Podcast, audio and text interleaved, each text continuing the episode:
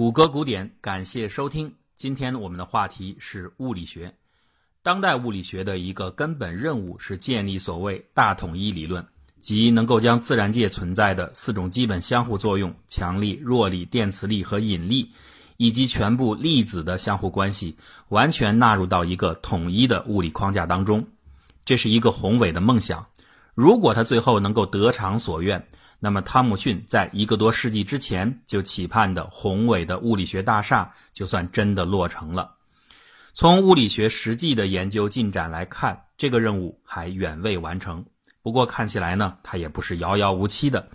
物理学家正在为此努力地找寻着各种可能的答案。在所有的候选方案中，比较有希望完成统一大业的是所谓 M 理论，一套在弦论基础上发展而来的物理描述。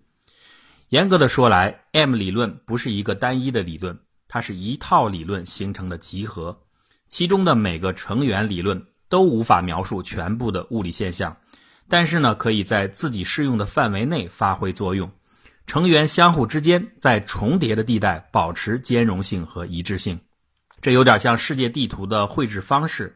由于球面不是可展曲面，地球的表面如果想投影到一张地图上。那必然会带来严重的变形，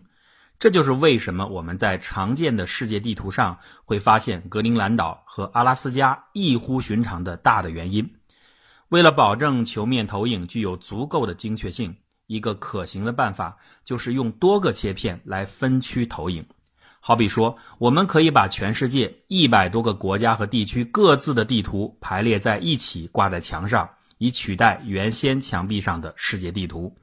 这样一来呢，每个展开的子图由于投影范围较小，只对应于一小片球冠，在其中心范围内能够保持很小的变形。不同地图之间在重叠区域保持的一致性，可以让整幅地图形成有效完整的覆盖。例如，韩国地图和日本地图在边缘处都会出现独岛的位置，唯一不同的可能只是括号内外标注的顺序。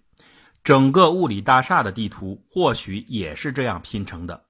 这有点不能令人满意，因为这种杂糅的方式似乎不够简明，不能满足人们心目当中用一套完美的公式推导整个自然规则的这种设想。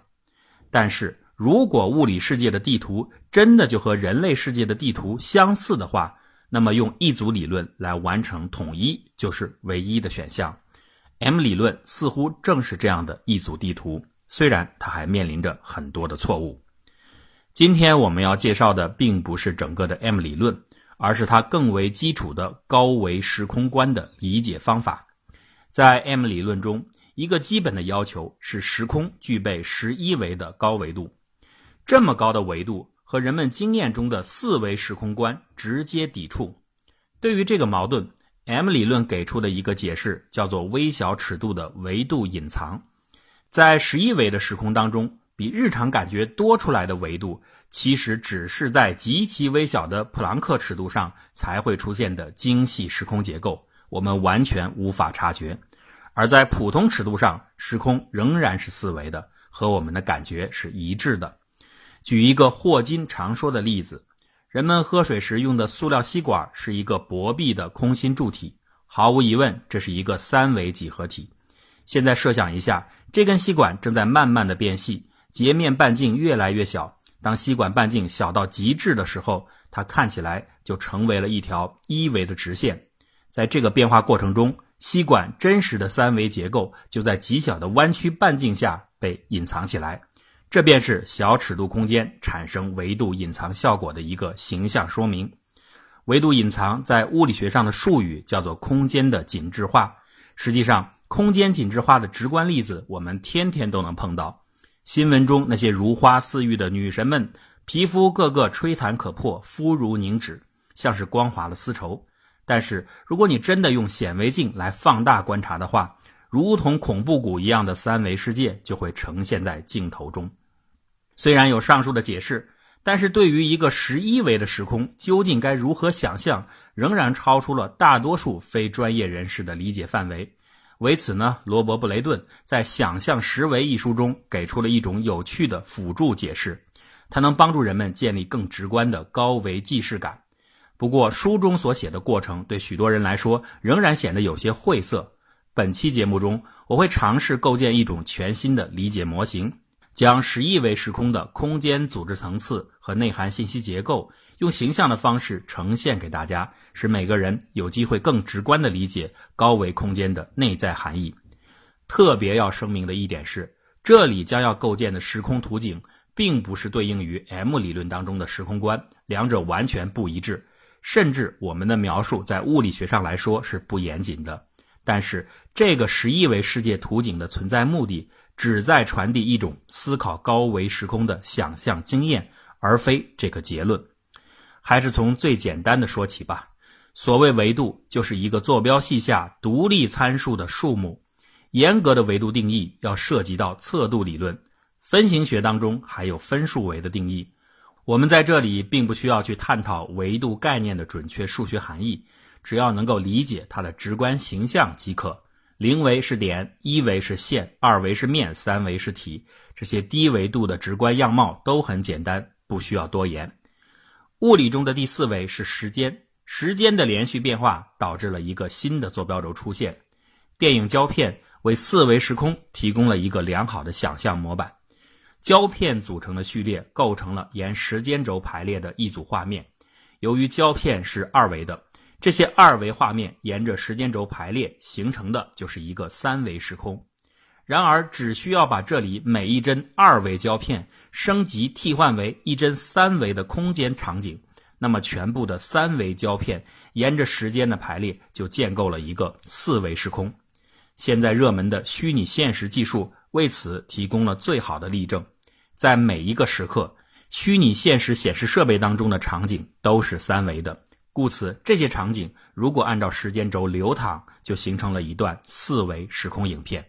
到此，我们的想象之旅进行得很顺利，因为四维时空本就是人类所生存的空间，理解起来并不困难。而下面要进入的就是真正的高维想象了。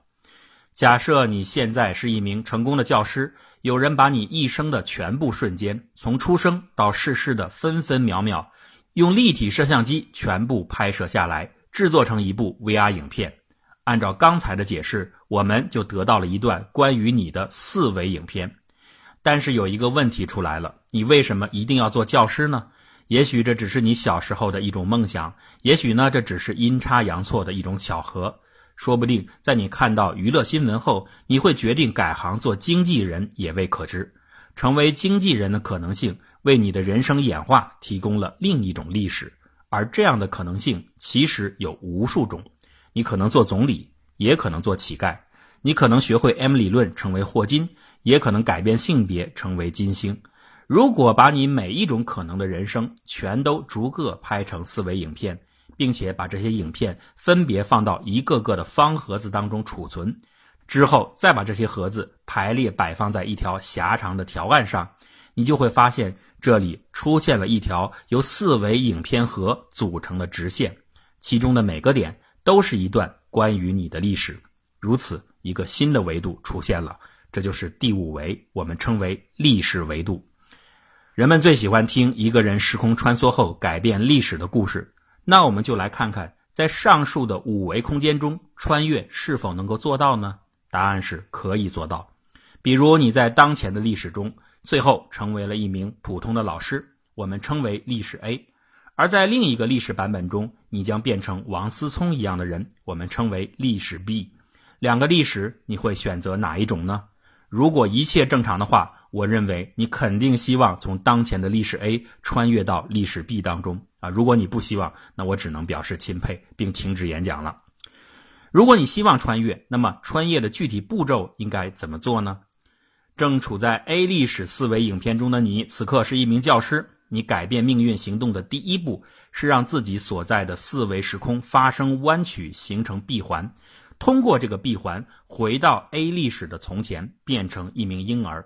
相对论允许时空弯曲，自然也不禁止你这样来做。但是你回到从前的目的，当然不是为了重来一次糟心的成为教师的艰苦历程，而是为了跳回到历史 A 和历史 B 发生演化分叉的时间点之前。这意味着在此之前，A、B 两段历史是相同的。接下来，作为 A 历史当中的婴儿，你要沿着第五维的历史维向前爬动，寻找到历史 B 的影片盒子，打开盒子，进入历史 B 之中。由于你现在的年龄早于 A、B 最初的分叉点，所以你能够顺利的切换成为 B 影片中的婴儿，也就是未来的王思聪。坦率地说，我认为你变成王思聪的目的，一定不是为了领教幼年时来自王健林的严厉管教，而是想直接享受成为国民老公的待遇，有众多网红环绕在侧。所以你需要马上长大，再次借助时空弯曲形成的闭环，这个要求可以得到立刻的满足。你在 B 历史当中跳跃到了二十七岁，至此，你终于如愿以偿的变成了王思聪。这个故事非常美好，但听起来操作的过程有些麻烦。你得先变小，再切换历史，之后再变大，实在是不方便。造成这种不方便的关键之处，就是那些历史影片的盒子都排放在一条狭长的条案上，你只能顺序的沿着这个一维空间去检索。如果能够把这些盒子从条案上取下来，放到一个二维的场院里，这个时候再查找历史盒子就简便多了，因为我们可以在地面上随意的走动，摆脱历史维的限制，直接拾取所要的盒子。从条案到长院，维度多出来了一维，它实际上是为了方便我们在第五维的历史维之外建立空间捷径而引入的，故此这新增的第六维可以叫做查找维。查找维的存在似乎完全是为了人的主观需求才引入的，是不是客观性不够呢？其实，整个 M 理论的十一维空间，它的假设也是为了适应模型的需求而提出的。这些维度怎么来的并不重要，重要的是它能否准确地预测未知的事实。查找维的引入也是一样，它是否客观不重要，只要能帮助你建立高维直观就是有用的。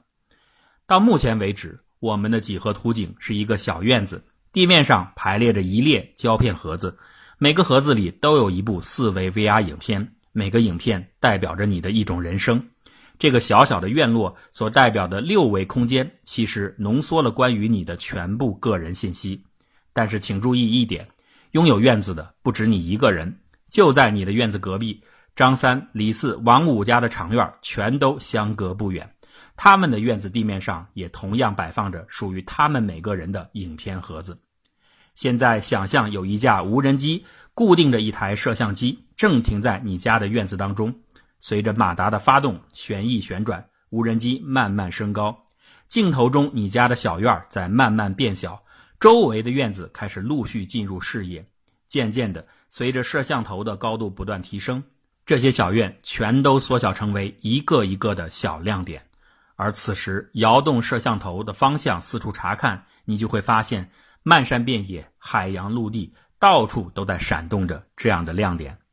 每个亮点的背后，不仅仅能代表一个人，它还能代表一只猫、一棵树、一块石头，甚至一粒尘埃。宇宙的任何一个局部都可以形成自己的历史，也都可以建立自己的纪录片档案。它们都存在着自己的历史维和查找维。这些亮点其实就是无处不在的折叠着的六维空间，在近处展开，它们会是存放宇宙每个位置局部信息历史的资料库；而从无人机这样的高度来俯视六维空间的院子，便模糊不见了，只剩下了一个又一个的亮点。这些亮点星罗棋布，散布在整个宇宙大尺度的四维时空中，和隐藏起来的六维时空共同组成了一个十维的完整空间。经过这番描绘，你或许能够体会到，此刻你眼中的宇宙时空不再是一个寂静平坦的世界，它的每一个角落、每一个粒子都充满了生机，它的每一个位置都折叠着一个精彩的世界。宇宙几乎处处都是隐藏的秘密，也处处都是卷曲的褶皱。可是稍等一下，到此为止，距离我们的目标好像还差一步呢。M 理论不是十一维时空吗？我们也应该提供一种十一维的时空图像啊，怎么现在才有十维呢？其实得到的最后一维很简单，和上面的过程也很类似。有历史的不仅仅是你，也不仅仅是我，还有整个的宇宙。宇宙从大爆炸当中创生，而爆炸的方式其实可以有无数种，每一种都对应着一个完全不同版本的宇宙历史。在有些历史中，引力可能偏大，让空间无法膨胀；在有些历史中，弱合力可能偏小，让放射性无法存在。有的历史不允许恒星出现，有的历史无法孕育出智慧生命。有的历史中，美国内战，南军战胜了林肯；有的历史中，日本列岛已经沉没。这些宇宙版本千奇百怪，但它们都是可能存在的历史。如果有某种超大号的三维摄像机，可以为整个宇宙的演化进行拍摄，制作成一段 VR 影片，那么同样的，这些影片的排列也将形成一条直线，那就是第十一维宇宙历史维。即使这样大规模的摄像机找不到也没关系，宇宙历史维仍然存在着，因为宇宙的不同历史的版本号已经成为了一个独立的变量参数。好了，十一维的空间图景到此完全建立，宇宙演化的全部历史，宇宙每个角落的全部信息和全部可能，都蕴藏在这个巨大的十一维图景当中。感谢爱德华·维顿的超弦理论，把空间维度降低到了十一维。如果还是原先的波色旋，我们这套地图说，为了应对那恐怖的二十六度空间。还不知道得编出多少其他的故事才能够满足需求。神秘的宇宙真是一个传奇，人类的思维更是一个伟大的传奇。想你时你在天边，想你时你在眼前。只是因为在人群中多看了你一眼，再也没能忘掉你容颜。